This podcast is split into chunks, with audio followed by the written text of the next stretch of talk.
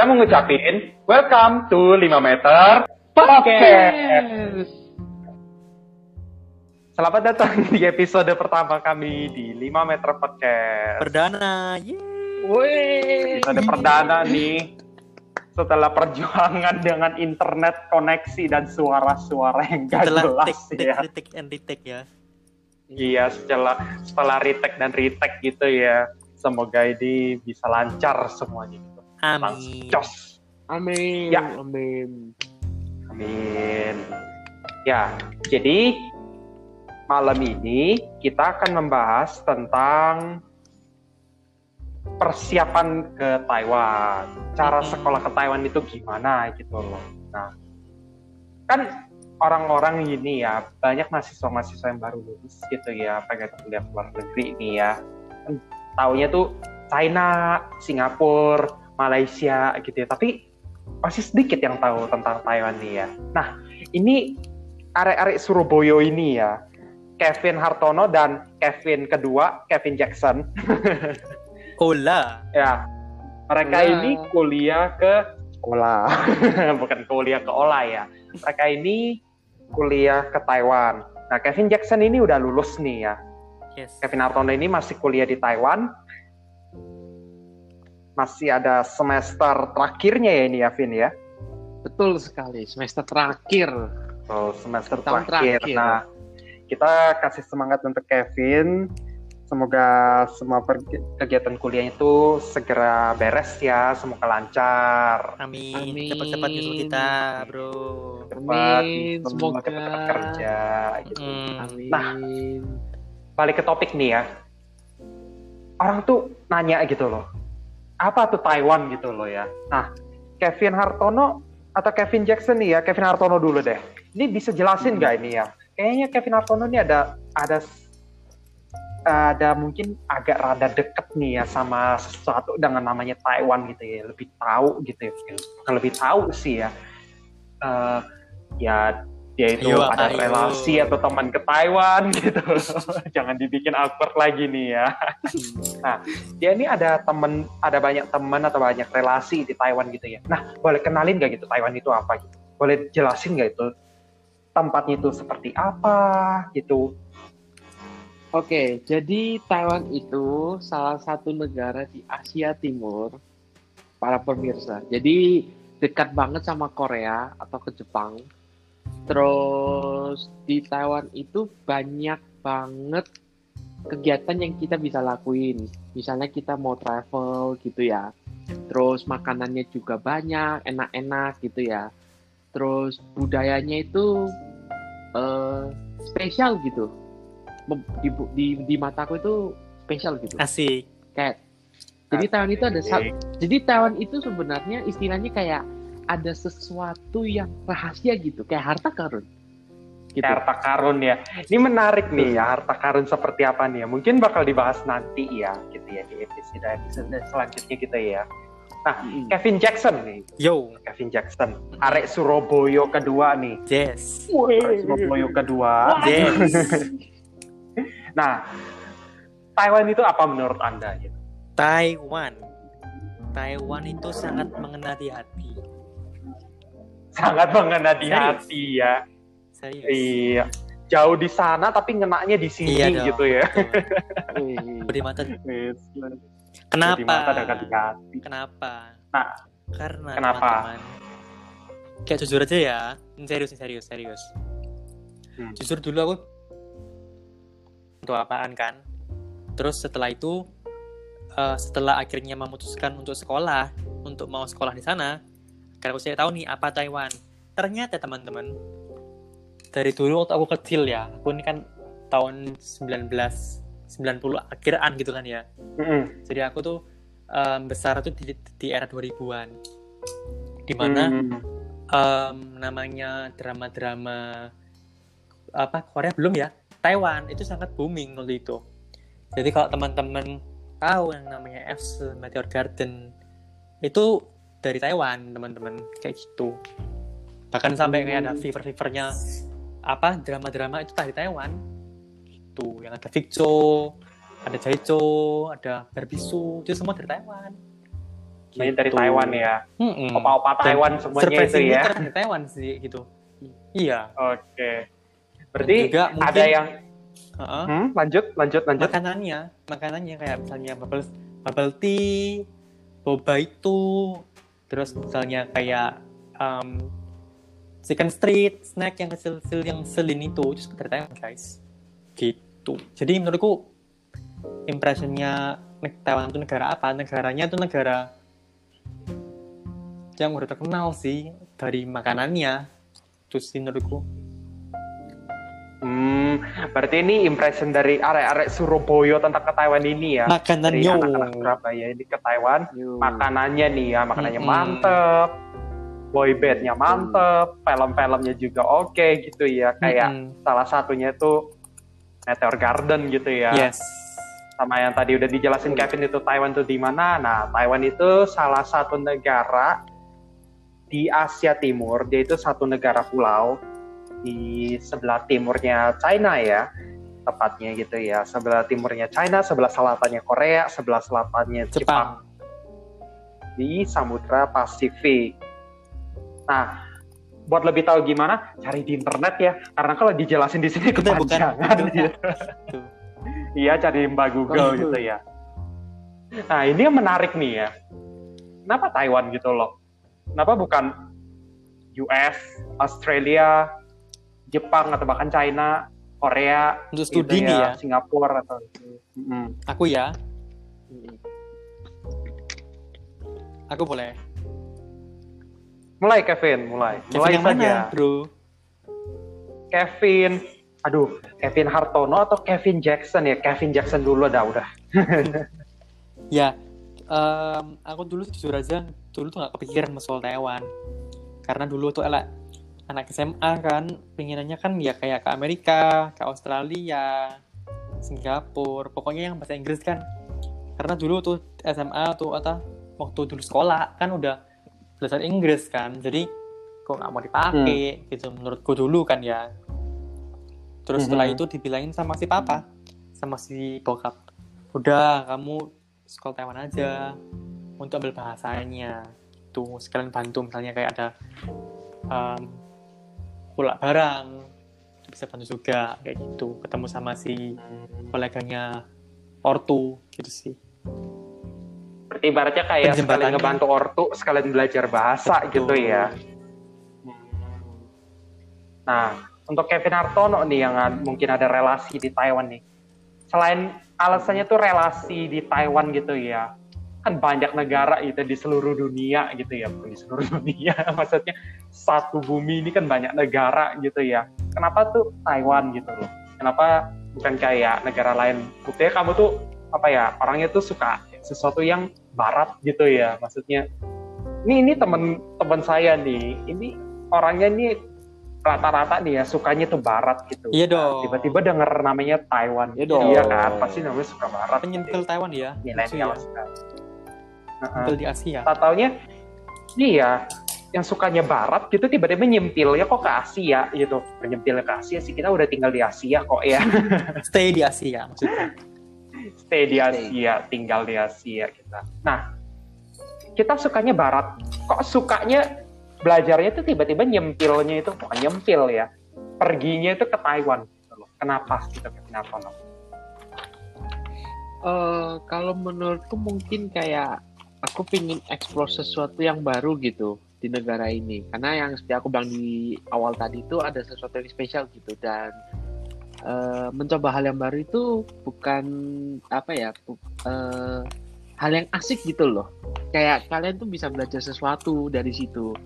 Terus eh, mungkin bisa membuka pikiran kalian tuh lebih terbuka lagi gitu loh. Di luar negeri itu kayak gimana. Terus menurutku yang ketiga itu keluar dari zona nyaman sih. Kalian masa mau sih mau tinggal di negara kalian terus tanpa eksplor ke negara lain gitu. Terus kalian waktu kalau udah waktunya untuk kembali kalian bisa apply apa yang kalian udah belajar di luar gitu loh. Hmm, itu sih kalau aku ya. Berarti ini namanya belajar hal baru gitu ya, cari sesuatu yang itu ya. Tapi ya namanya rata-rata Hmm. manusia gitu tinggal di zona nyaman terus kan pasti bosen gitu ya kayak kita sekarang gini gitu ya tinggal di rumah terus nggak ke mana-mana gitu ya pasti mati kutu, Bosen. bosen gitu ya. Di, di zona nyaman terus gitu ya. Betul. Nah, Kevin Artemidi tadi bilang ini ya, sesuatu spesial. Sesuatu spesial. Nah, ini area-area ini pada ke Taiwan buat belajar gitu ya. Nah, Kevin Hartono bilang ada sesuatu yang spesial. Nah, apa yang spesial gitu dari situ? Menarik. Ceweknya ya kok ya. Uh, kalau cewek sih Ah. kayaknya semua orang pengen sih ya. ini Tapi ya? kita di sini nggak bahas cewek ini ya. Kita nggak bahas cewek di sini. Hmm, menurutku yang spesial ya mungkin lebih ke pendidikannya gitu ya jadi yang aku bisa jelasin sedikit di sini tuh di Taiwan itu antara praktikal sama teori itu 6 banding 4 gitu ya. Tapi baik lagi ini ke masing-masing jurusan ya. Cuma menurutku sekarang mereka itu benar-benar mau praktikal gitu. Jadi praktek di lapangan gitu. Kayak contohnya mau visit ke pabrik atau mau visit ke company gitu ya. Hmm, supaya kita dapat sesuatu tambahan yang baru gitu. Lebih ada kreatif gitu ya. Jadi istilahnya itu kayak ke sono belajar hidup, sekalian belajar praktek sesuai dengan jurusan yang kita ingin gitu ya, sesuai dengan uh, passion gitu ya. Betul. Dan sekalian di situ tuh belajar Betul. kehidupan apa sudut pandang budaya yang berbeda gitu dengan bahasa yang berbeda sekalian belajar gitu ya ibaratnya seperti itu ya. Mm-mm. Nah betul betul sekali untuk Kevin Jackson nih, ya. yang menarik itu apa di situ? Entah makanannya kah atau jangan-jangan nih ke Taiwan nih cuma mau makan doang? ya enggak juga hmm, Oke, di sana ya kenapa, kenapa mau sekolah sana atau kenapa apanya nih nih kenapa mau sekolah sono gitu loh? Oke. Yang buat kamu tuh menarik gitu Oke. loh. karena dulu jujur dulu waktu aku sebelum berangkat ke Taiwan sih pengetahuanku tentang Taiwan itu terbatas karena dulu memang jarang keluar negeri sih aku orangnya. Gitu. Cuman kayak pikirannya cuman Hmm. pengen aduh aku pengen keluar, keluar negeri. Itu doang sih. Tapi yang pembuat aku yakin kalau aku mau soal Taiwan itu karena aku mau belajar bahasa Mandarin. Karena belajar Mm-mm. bahasa karena ya. aku di di tahu sih sama si bokap. Kalau misalnya Taiwan itu eh, oke untuk belajar. Dan juga bahasa yang utama sini. Bahasa Cina itu bakal mem- mengalahkan dalam putih ya mengalahkan bahasa Inggris. Gitu. jadi kita nggak bisa mungkinkan sekarang aja udah banyak barang-barang yang made in China. Baju sepatu ya kan? Bahkan bisnis bisnis elektronik pun semua dari Cina sekarang ya kan? Kayak gitu. Jadi em, itu sih bokap bilang kalau misalnya mau em, sekolah ya sekolah di Taiwan aja that's why I chose Taiwan kayak gitu dan juga karena orang-orangnya ramah Ini menarik. orang-orangnya ramah Orang-orangnya ramah dan gitu murah ya. biaya sekolahnya Berarti ini kar- orang-orangnya ramah karena biaya sekolahnya murah ya. Nah ini menarik nih ya kalau yang belajar bahasa nih ya. Nah ini mau nanya secara singkat aja gitu yes loh. Kan bahasa China, bahasa di China Mandarinnya sama bahasa China di Mandar, bahasa China di Mandarin lagi. bahasa Mandarin di China sama bahasa Mandarin di Taiwan, kan pasti ada perbedaan Ah. gitu ya. Dan sekarang tuh tentunya Hmm. tuh dunia itu kan bahasa Mandarin tuh, oh iya orang tahu lah. Bahasa Mandarin itu universal mulai memasuki posisi nomor dua, salah satu yang terbesar selain bahasa Inggris gitu ya. Nah, kan berdasarkan pengalaman saya nih, saya pernah tuh ngobrol sama orang China gitu, betul dan mereka itu ada kesalahpahaman atau ketidaksinambungan apa ya, seperti ketidaksinambungan kata atau pemahaman gitu loh. Sedangkan Taiwan sendiri kan masih satu negara yang belum gitu belum gitu gimana ya ngomongnya ya.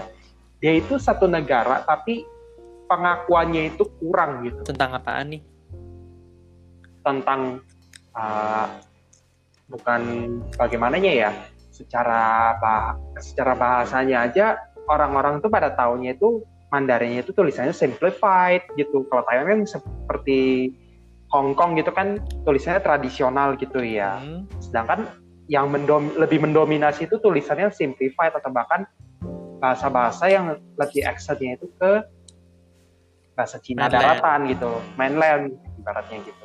Nah itu menurut kalian tuh gimana gitu? Kenapa tidak belajar, tidak sekalian belajar Mandarin yang mainland?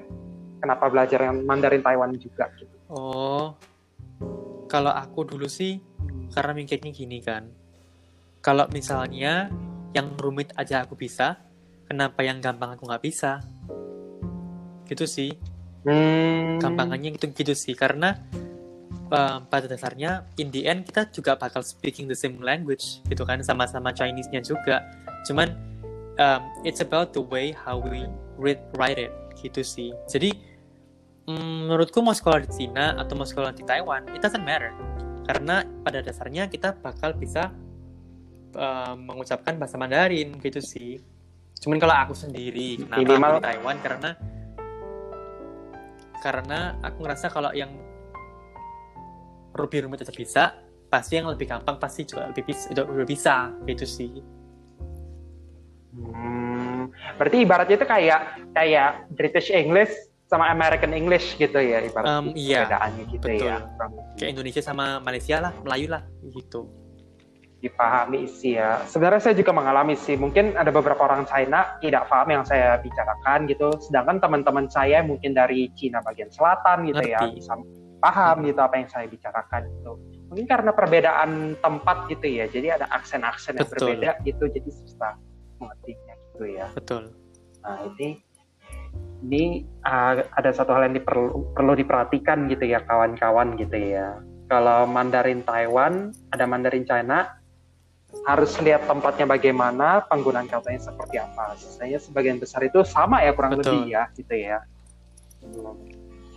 Nah untuk Kevin Hartono nih ya, uh, Mm-mm. apa yang menarik gitu loh buat kamu gitu. Kenapa Taiwan? Kenapa bukan negara lain? Gitu. Apa yang menarik dari situ? Hmm, mungkin kalau menurutku suasana lingkungan yang baru ya. Suasana lingkungan yang baru ya. Karena di Iya, Maksudnya yang baru seperti gimana itu kal- kayak misalnya kita ketemu temen yang baru gitu kan. Teman yang baru, Gitu.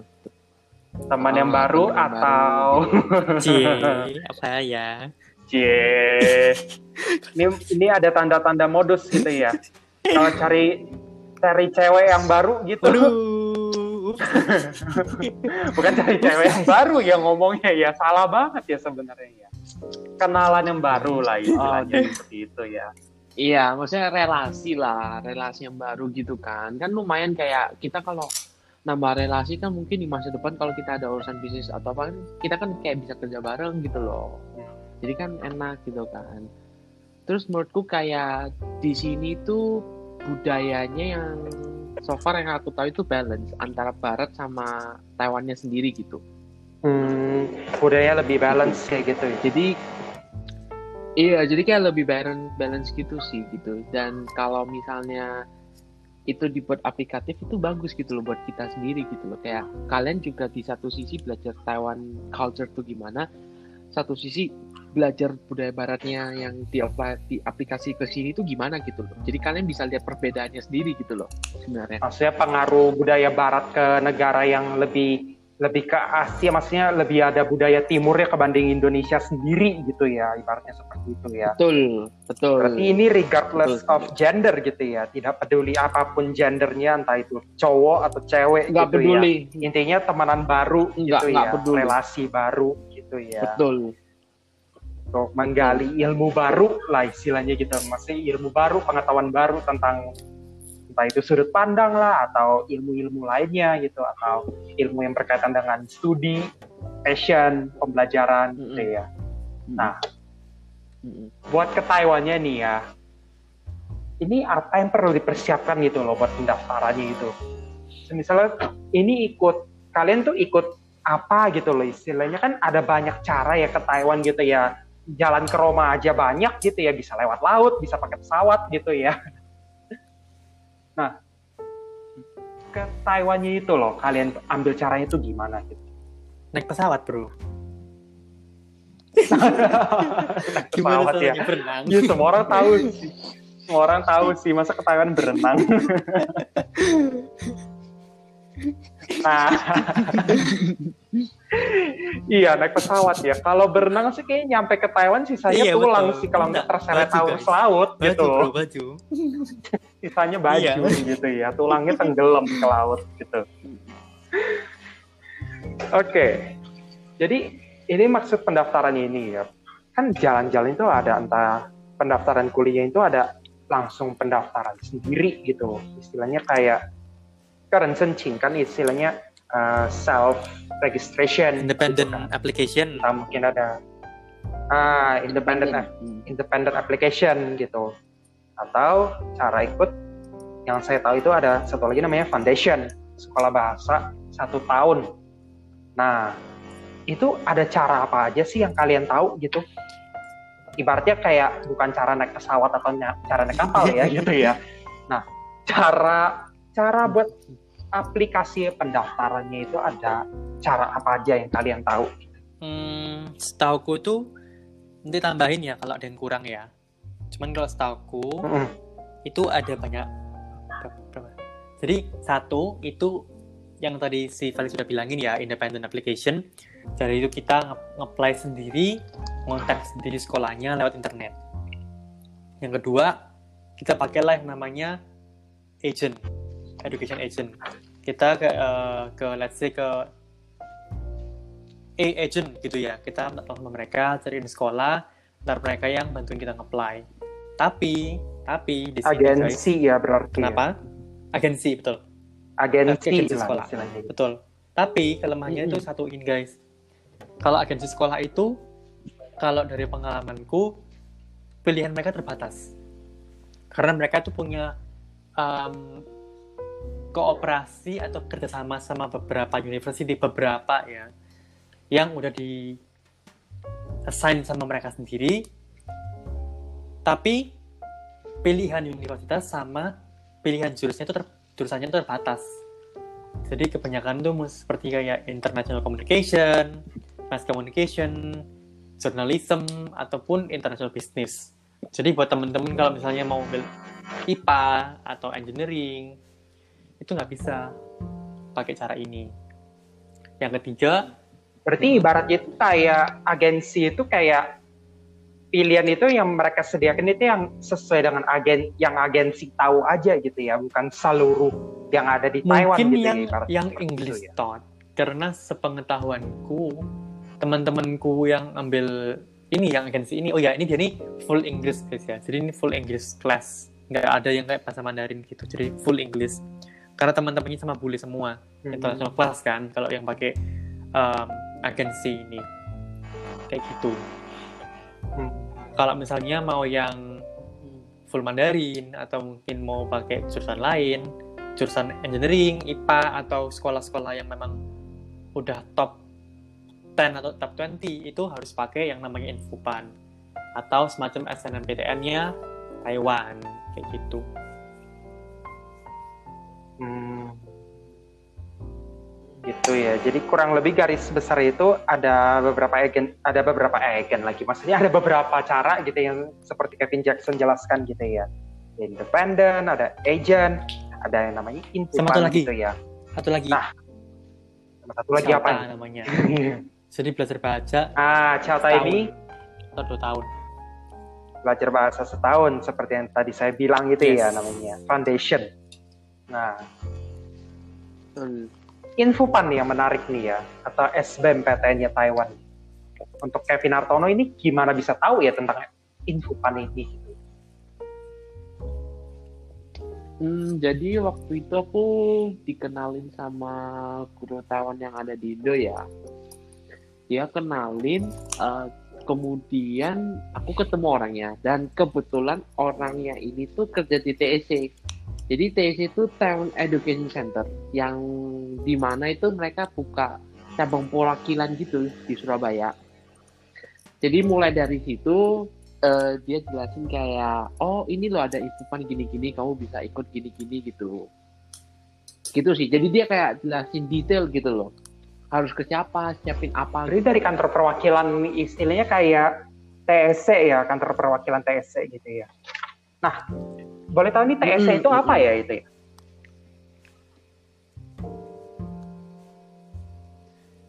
Mm-mm. TEC ya. TEC itu Ta- Taiwan Education Taiwan Center. Education Center. Bisa dijelaskan apa itu TSC itu?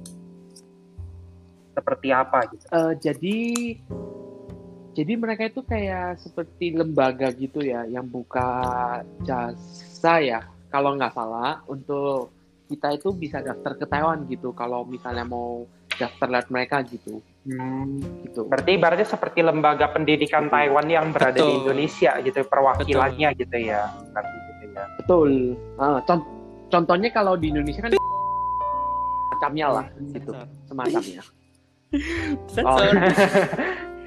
Tidak boleh sebut merek di sini. Eh,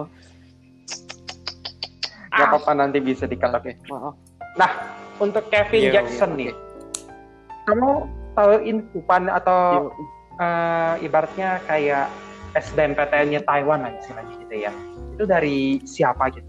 Gimana bisa tahu? Kenalnya Infupan ini gitu? itu dari temen les yang kebetulan juga kenal dari Taiwan Education Center itu juga. Hmm, berarti indirectly ya, secara tidak langsung itu dari TIC Iya, juga betul. gitu ya tahunya gitu ya. Hmm.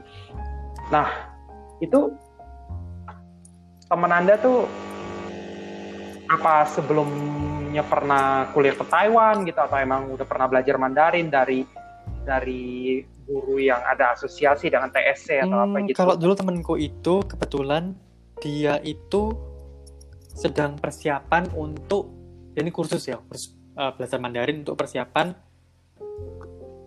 sekolah di Taiwan. Yang pada nantinya itu ternyata infopan. Jadi waktu itu aku kan lagi tanya-tanya toh cara-cara sekolah Taiwan itu gimana, ada daftar di mana gitu kan. Terus Mhm. dia ngomongin rekomendasiin infopan. Nah, dari situlah aku tahu infopan dan daftar akhirnya. Gitu. Hmm, berarti dari temen les Mm-mm. ya ikut kursus gitu ya. Kalau si Kevin Harton itu directly langsung tahu gitu ya dari TSC gitu ya. Nah, itu TSC itu apa ada kayak buka pameran atau apa gitu?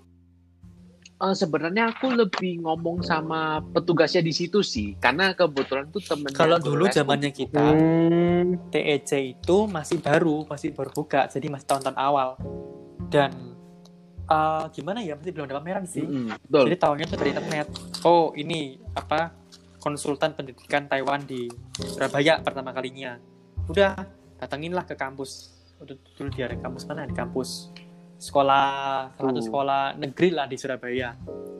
Akhirnya ke sana deh. hmm, Gitu. betul Jadi dari TSC Uh-uh. ya gitu ya, istilahnya uh, semuanya tahunya itu dari TSC tentang infopan Betul. gini ya gitu ya.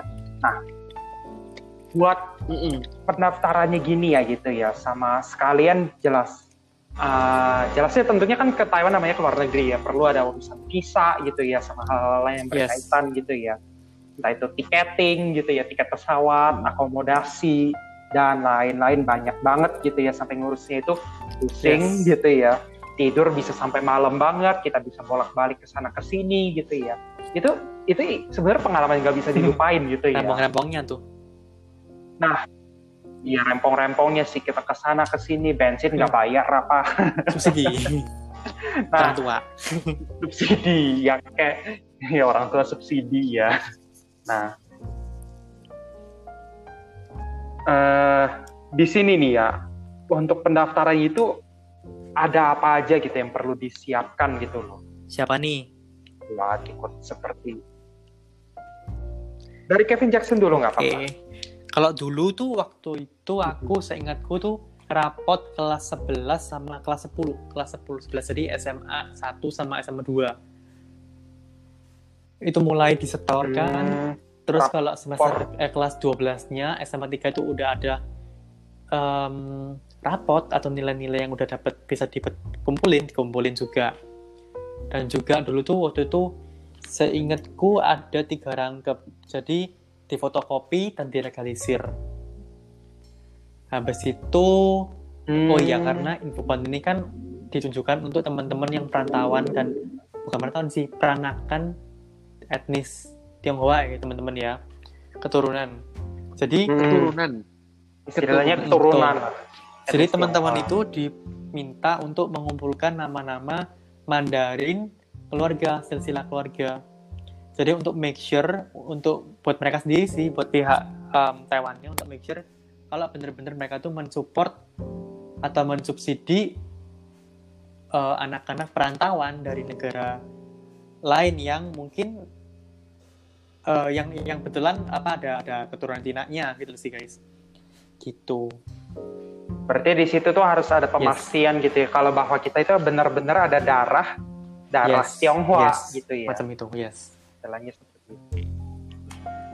Nah, untuk pengurusan visanya gitu. Untuk urusan visa untuk ke Taiwan gitu kan kita kan perlu ya ngurus visa ya. Apalagi kan saat itu kan Taiwan belum gitu belum gitu ada free visa ya untuk Indonesia. Entah sekarang itu udah ada free Iya. visa atau belum gitu ya.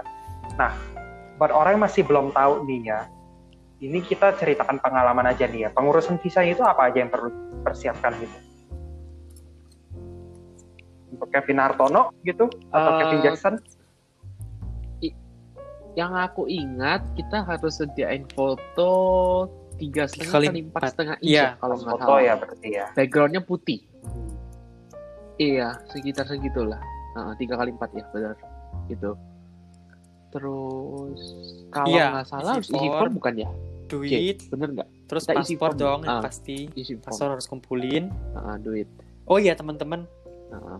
kalau misalnya membuat visa untuk visa studi ya ini ya ke Taiwan doang sih untuk mana aja lah. Kalau sebelum buat visa pastikan kalau paspornya itu masih bisa dipakai untuk setahun atau dua tahun di depan ya, karena untuk menghindari paspor mati untuk teman-teman di luar negeri.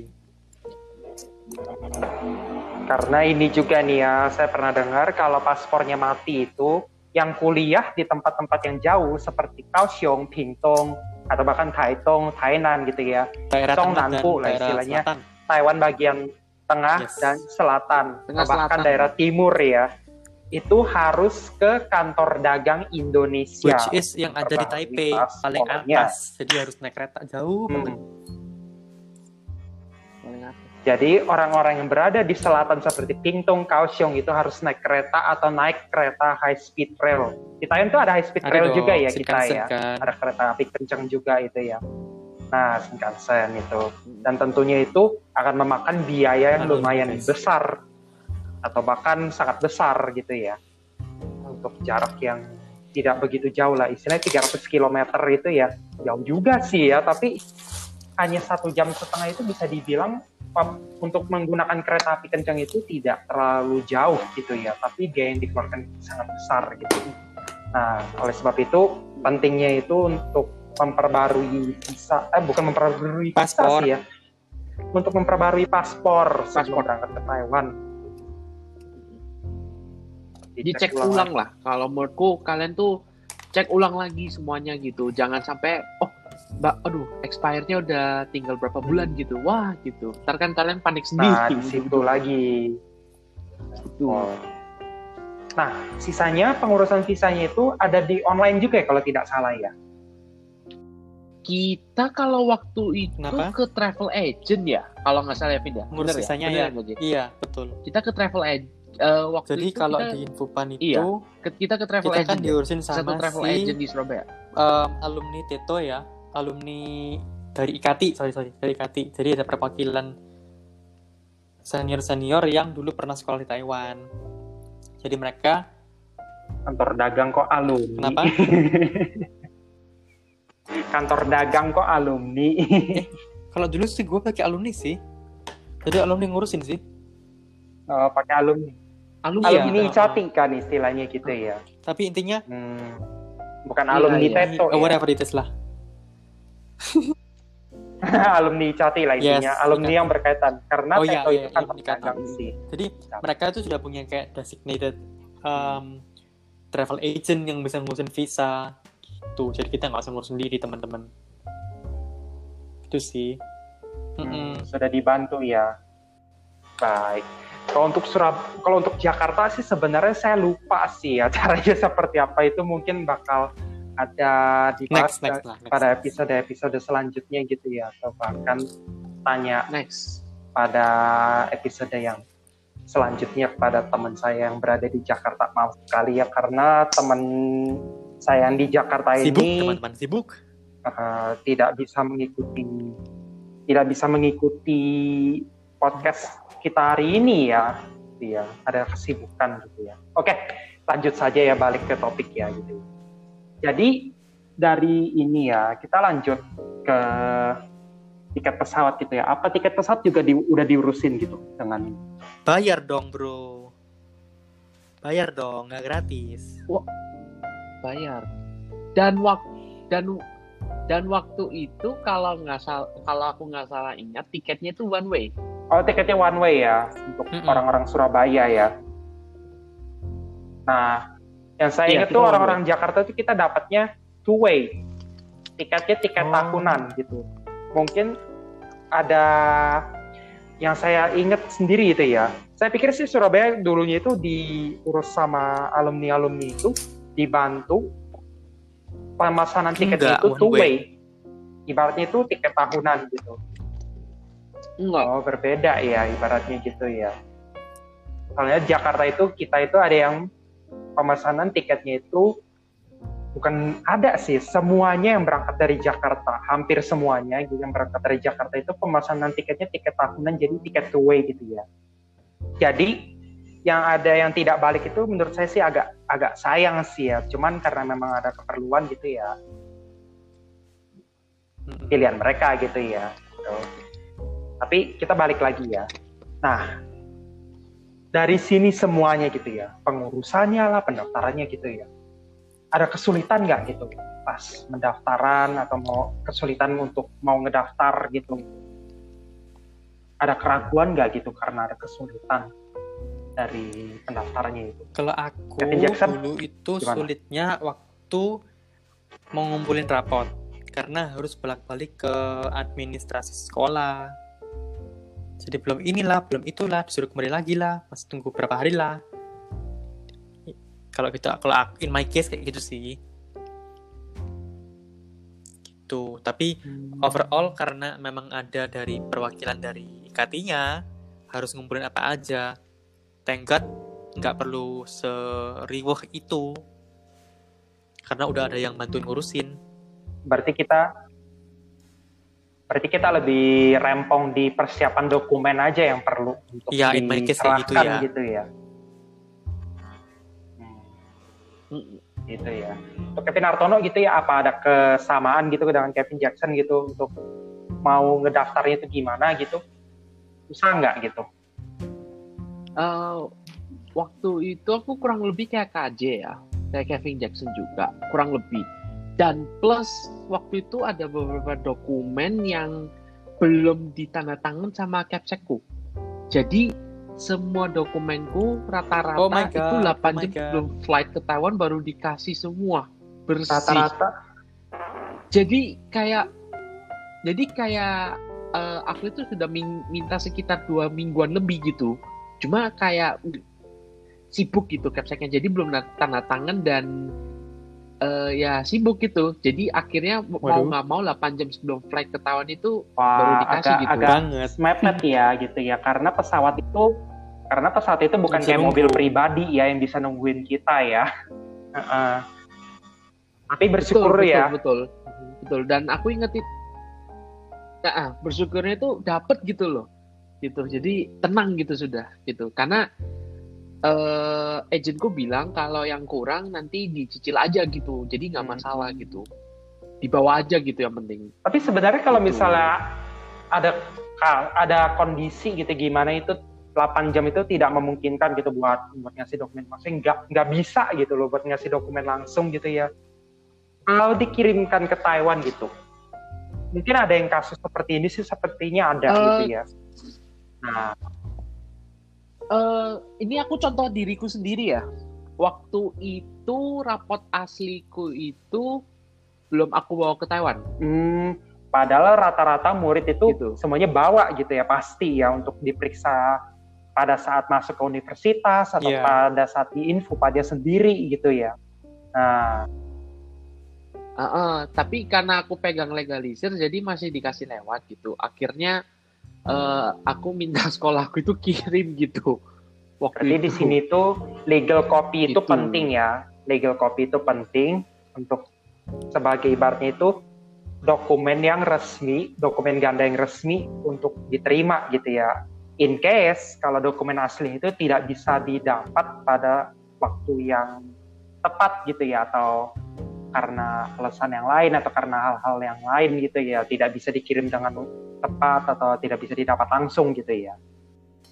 Dari semua ini ya aside all difficulties tidak pikirin apa kesulitannya gitu ya. Nah pasti ada orang-orang terdekat gitu ya atau siapa pun gitu ya yang udah pikirkan ini gitu ya.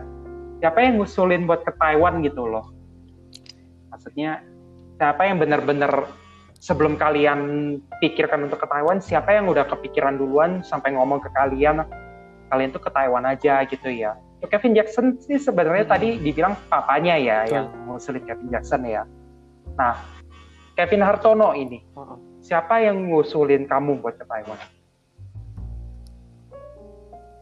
Eh, kalau aku itu sebenarnya guru Taiwan yang ada di Indo ya, yang ada di Surabaya ya. Jadi eh, kebetulan karena eh, dia punya anak dan anaknya itu satu sekolah sama aku, jadi adik kelasku gitu.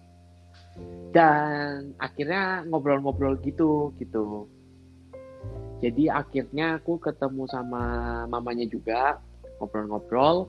Terus mamanya bilang, "Hmm, kenapa nggak coba aja gitu ke Taiwan gitu. Maksudnya Mandarinku juga lumayan gitu. Kenapa nggak coba? Ada kesempatan kan? Siapa tahu dapat gitu loh. Hmm. gitu. Gitu sih. Sebenarnya aslinya tuh aku itu kayak galau aja karena di Indo itu aku sudah ditawarin beasiswa sama satu universitas ya gitu.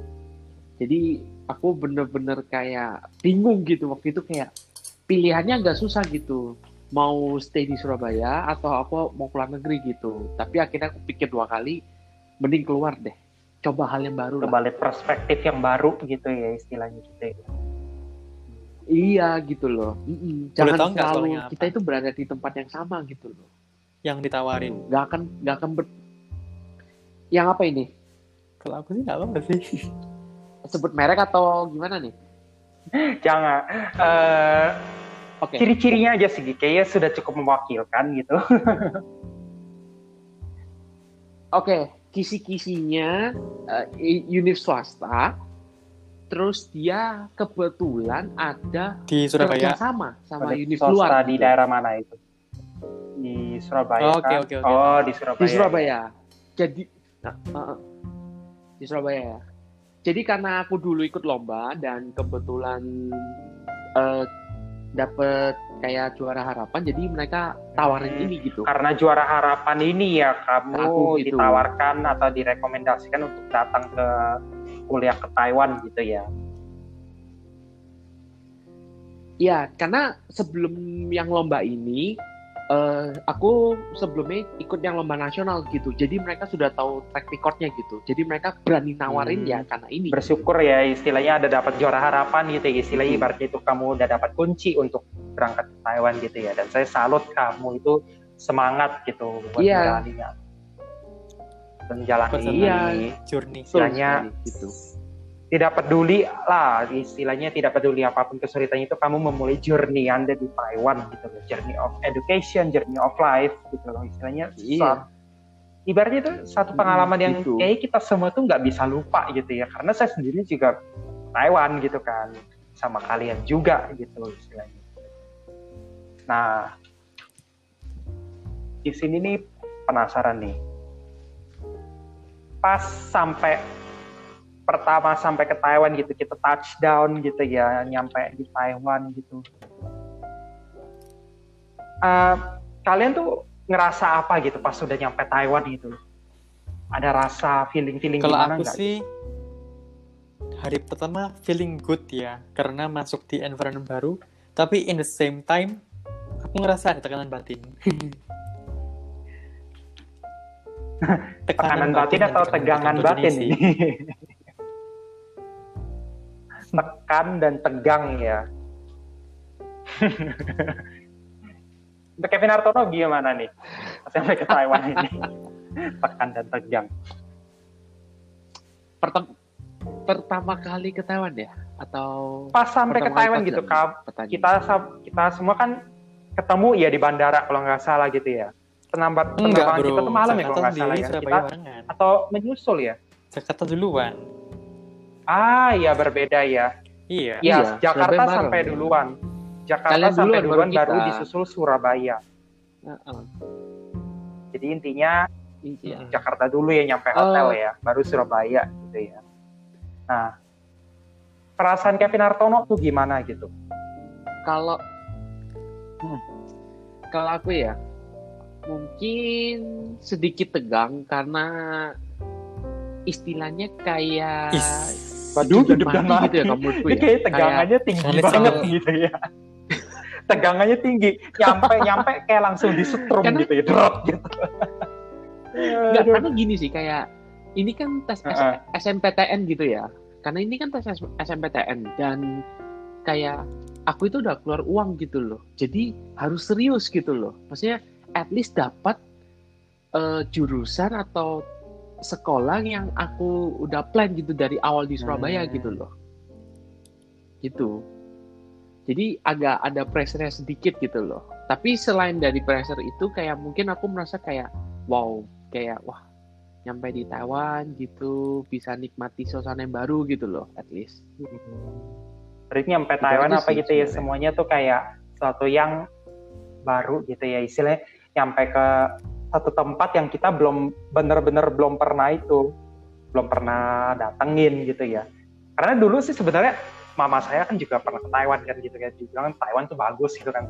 Ya saya juga penasaran sih gitu kan, Taiwan tuh gimana sih gitu ya. Pas nyampe-nyampe ke Taiwan tuh, ya benak saya pertama sih kayak, ini ibarat kayak kita udah touchdown, itu situasi di bandara masih masih kayak Yes. lingkungan internasional sih ya, cuman karena kayak tempatnya beda, ibarat kayak datang ke Singapura aja lah gitu ya. Tapi pas sudah keluar dari imigrasi, itu ibaratnya kayak saya tuh masuk ke film Chinese, tapi Ih, nggak ada sama banget. subtitlenya. Iya, betul, nah betul, lo, betul. itu gimana tuh? Heeh. Iya kan? Kayak ibaratnya kita tuh masuk ke film Chinese, kita tuh ketemu orang ngomongnya Mandarin, kita ngerti gitu. Tapi ibaratnya kayak kita tuh nonton Betul. film tapi nggak ada subtitlenya gitu loh. Betul nggak sih? Iya kan? Nah di situ kita kita semuanya pada tegang apa gitu kan. Untungnya pas sampai di sono gitu pak, kita ada yang jemput gitu ya. Bahasa Cici koko koko masih orang Indo gitu kan. Heeh, masih orang Indonesia gitu. Tentunya mereka Iya. ditemankan, di- ditemankan atau ditemenin ya? ditemenin sama orang Taiwan. Teman Mentor lah itu orangnya maksudnya. Posisinya itu. Mentor. Mentor. Nah, ah, kita ibaratnya ceritanya ini semuanya tuh udah sampai yang kita tuh sampai di Taiwan gitu ya. Nah, kita tuh udah persiapkan semuanya apa gitu ya. Nah, kita udah jelaskan semuanya gitu ya. Nah, itu ada yang kursus lah, ada yang ah, datang ke pameran, tahu dari petugas gitu ya. Ini kan kita sama-sama belajar gitu ya, belajar satu hal yang baru gitu ya. Berarti tidak tidak ada salahnya gitu ya dari pengalaman pertama datang ke Taiwan sampai kita lulus semua bareng gitu ya gitu ya sekarang gitu ya. Tapi kan kita pembahasan topik ini kan kita datang ke Taiwan gitu ya. Itu satu pengalaman yang baru gitu ya. Menurut saya sih apa gitu untuk eh, orang-orang yang bakal ke Taiwan gitu. eh, orang ma maksudnya calon-calon mahasiswa baru gitu yang mau ke Taiwan gitu. Kalian ada kata-kata apa enggak? Aku boleh nggak duluan? Oke. Mulai dari Kevin Jackson dulu. Em, buat temen-temen atau adik yang mau sekolah Taiwan, pikir matang dulu ya. Soalnya sekolah Taiwan itu kan pakai bahasa yang mungkin kita asing gitu loh. Kita nggak pernah ngomong sama keluarga mungkin yang ngertinya Mhm. yang sehari-hari basic-basic banget gitu kan karena em, menurut gue sekolah Taiwan itu adalah sebuah komitmen jadi kita tuh harus berbaur harus berani berbaur harus berani masuk ke dalam community orang berbahasa Mandarin kayak gitu sih. Mungkin tetap ada teman-teman Indo cuman kalau di sekolah itu jangan diharapkan kalau orang-orang bisa bahasa Inggris atau bahasa Indonesia. Orang Taiwan itu nggak semuanya bisa bahasa Inggris loh. Dan juga kalau mereka tahu kalian orang luar nih, mereka itu bahkan lebih banyaknya yang bahkan menghindar. Karena mereka takut kalau misalnya mereka nggak bisa ngomong sama kalian pakai bahasa mereka yaitu bahasa Mandarin kayak gitu. Jadi harus harus bener-bener em, ada mindset kalau misalnya aku orang lain bisa, kenapa aku nggak bisa? Gitu. Jangan jangan down sih teman-teman. Entah apa pun terjadi misalnya dimarahin guru pakai bahasa Mandarin atau misalnya Mandarin jelek nilai jelek it's gonna be it's always happen. Kalau kayak gitu tuh itu pasti akan terjadi. Semua orang pasti merasakan seperti itu Karena jadi betul kalau kita nggak Nah, ini kita namanya belajar tahu, kan? gitu ya. kita nggak bakal bisa ngerasain juga dan nggak bakal maju Iya, gitu betul. pokoknya kalau udah berani bilang Betul. aku mau sekolah kalian juga harus terima resikonya untuk belajar mati-matian nangis di nangis sebelum ujian waktu malam-malam atau mungkin stres itu pasti ada sih tapi juga harus em, banyak komunikasi sama teman-teman yang bisa kalian curhatin karena itu perlu buat mental health kalian kalau misalnya kalian diem-dieman terus kalian nilai jelek stres sendirian kasihan kalian sendiri sih malah menyiksa diri kalian nggak bakal bahagia, Mm-mm. hmm, malah menyiksa diri. Ibaratnya kalau udah mau ke sono gitu ya, persiapkan nih minimal bahasa dulu lah. Entah itu basic atau apa intinya, kalian Yang tuh harus tuh mental. coba buka diri Mental kalian. baja. gitu. Untuk salah yes mental baja Tenang, guys. ya, salah satunya.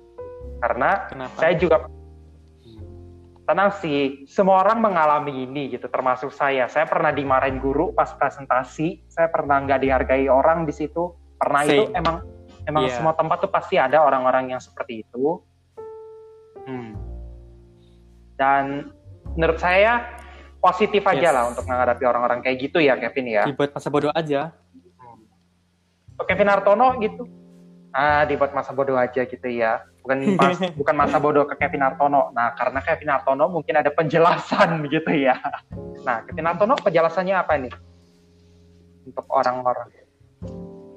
Mungkin aku tambahin mungkin kalau menurutku ya eh, pertama itu kalian berdoa gitu sesuai agamanya masing-masing gitu. Karena menurutku semua masalah semua apa pun yang kalian alami itu coba kalian tenang dan berdoa gitu supaya dapat jalan keluarnya gitu ya.